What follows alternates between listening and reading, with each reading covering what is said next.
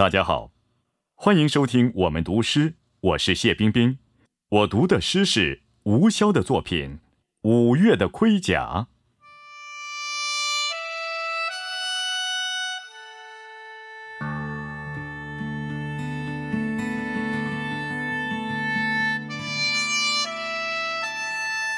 在蔷薇花盛开的季节，春天喂养着疲惫。把一簇簇的倦意洒落在即将开放的花苞里，细细的粉尘弥漫在空气中，湿地深处有泥浆闪烁着异样的光芒，翩翩的浮想像破旧的池塘。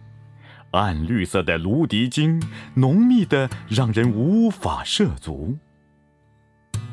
梦，摩挲着雪白的肌肤；蛹，紧紧躲在那层茧下，到梦的远方避难。生活扬起它长长的鞭子，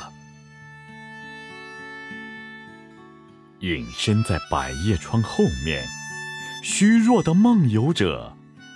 年轻，而又敏感，多么像花园里的那桶水被路人无意识地踩踏，多么像我未完成的诗句，在梦最有禀赋的桥段，褪下华丽的衣裳。一阵微风拂过前额，黑夜溅起冰冷的水花。